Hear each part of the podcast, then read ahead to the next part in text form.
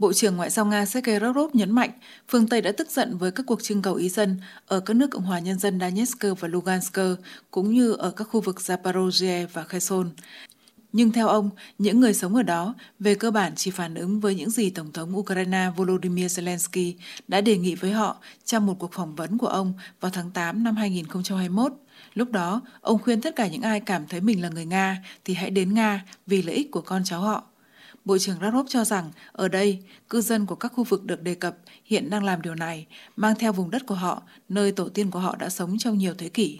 Ông lưu ý rằng các cuộc trưng cầu được tổ chức trên cơ sở các quyết định của chính quyền địa phương, các điều kiện được công bố và theo kết quả của các cuộc trưng cầu này.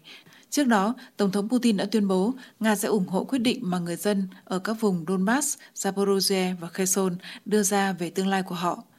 Các cuộc trưng cầu ý dân về việc gia nhập Liên bang Nga ở các khu vực này diễn ra từ ngày 23 đến 27 tháng 9. Phương Tây sẽ không công nhận kết quả của các cuộc trưng cầu này. Mỹ đã tuyên bố sẽ áp đặt các biện pháp trừng phạt mới đối với Nga để đáp trả việc trưng cầu ý dân của bốn khu vực.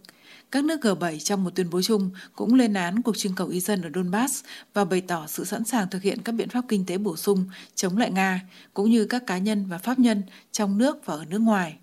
Thổ Nhĩ Kỳ không công nhận kết quả của các cuộc trưng cầu ý dân được tổ chức tại Ukraine. Điều này đã được đại diện chính thức của Tổng thống Thổ Nhĩ Kỳ Ibrahim Kalin thông báo. Ông nhắc nhớ rằng lập trường của nước này không thay đổi kể từ năm 2014 khi họ không công nhận kết quả cuộc trưng cầu ý dân ở Crimea.